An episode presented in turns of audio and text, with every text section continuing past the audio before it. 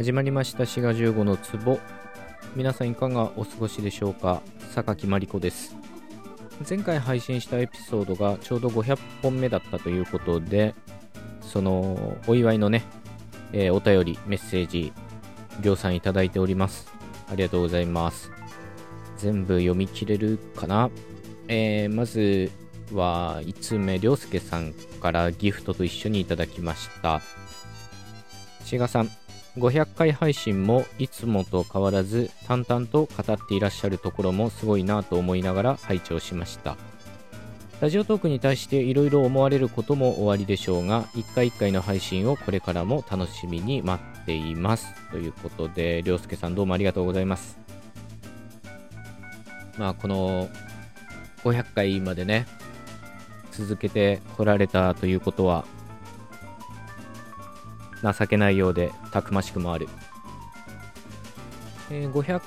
回をねお祝いしてくださっているメッセ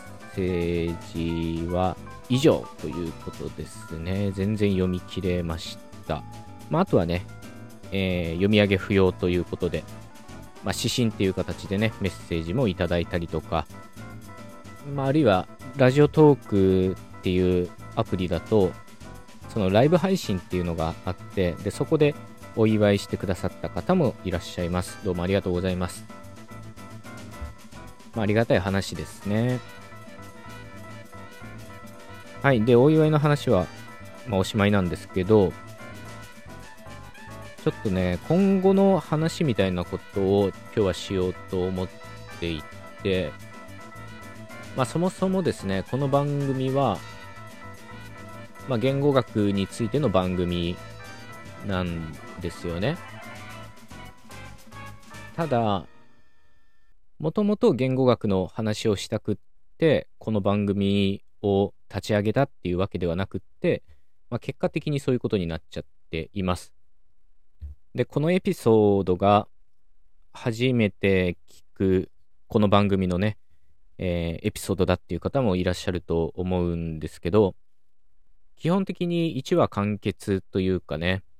えー、だいたい10分で終わるようなものになっていますので、気になるタイトルから聞いていただけたらと思います。まあ多分サクッと聞けるようになってると思うんですけどね。で、その言語学が軸だっていうのはね、今後も変わらずやっていこうと思うんですが、まあ今後は、まあ、500回という節目を迎えたっていうのもありますけど、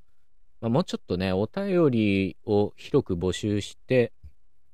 えー、リスナーとのね、交流を深めるというかね、まあそういったこともやっていこうと思います。のまあ500回迎えてですね、で、これから当たり前ですけど、エピソードっていうのはどんどん溜まっていくんですよね。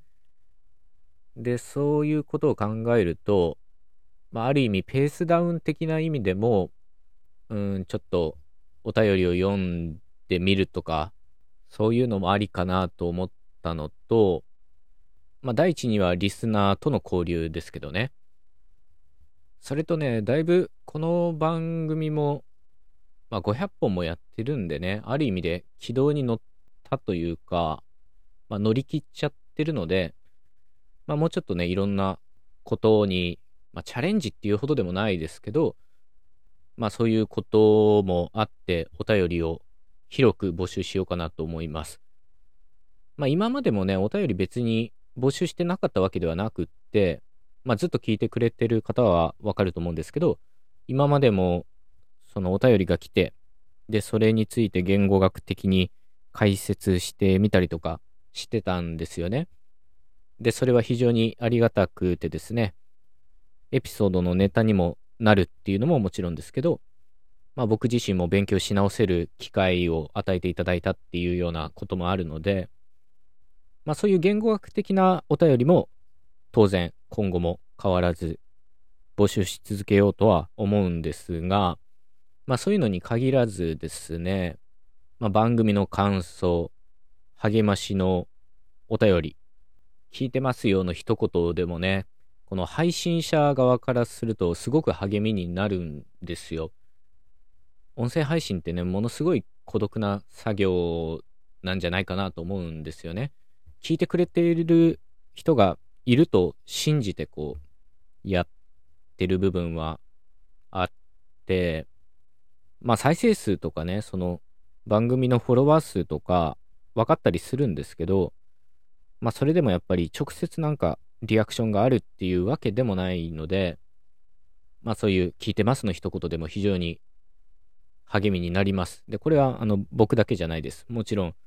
音声配信してる人だったらね、誰でもそういうことは思ってると思うので、まあ、ぜひ皆さん聞いてる番組にお便り出してみてください。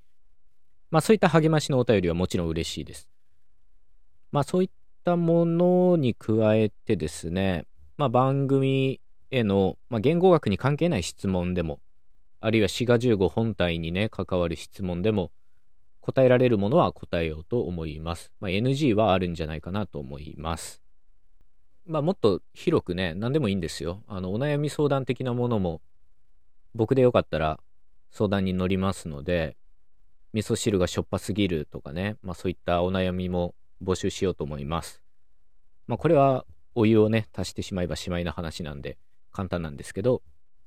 もしかしたらね、皆さんのお悩みが解決できるかもしれないので、まあそういったものも含めてですね、えー、何でもお便りは募集しようと思います。で、今までもね、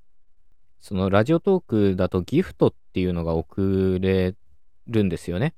で、そういうのをね、ありがたいことにいただいてるんですけど、まあそういったものも番組内でね、お名前を呼んで、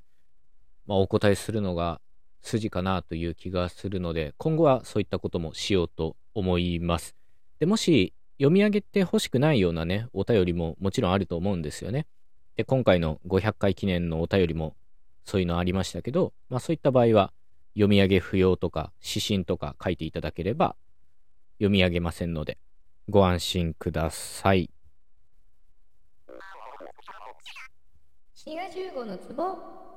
ただ、言語学の番組だっていうその軸はぶれないようにしたいので、今後も多分週2回配信すると思うんですけど、まあそのうち1回は絶対言語学の話をしようと思います。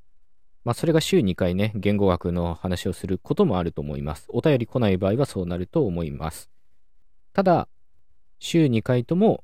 言語学と関係のない、そのお便り会みたいになるっていうことは、まあおそらくないんじゃないかなと思います。で本当はなんかね、テーマとかコーナーとか設けた方がお便り送りやすいんだろうなっていう気もするんですけど、まあ、今後もしかしたらそういうのを作るかもしれませんが、まあ、一旦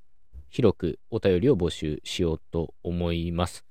で、お便り来なかったら来なかったで、さっき言ったように、まあ、言語学のね、話をいたします。で、さっきもちょっと言いましたけど、まあ、このエピソードがね、初めてのエピソードだっていう人もいらっしゃると思うので、えー、いろいろ言っとくとですね、まあ、言語学の番組だっていうのは言いましたけど、えー、っと、Twitter とインスタと、あと YouTube やってますので、そういったものもフォローしていただけると喜びます。あと、ノートっていう、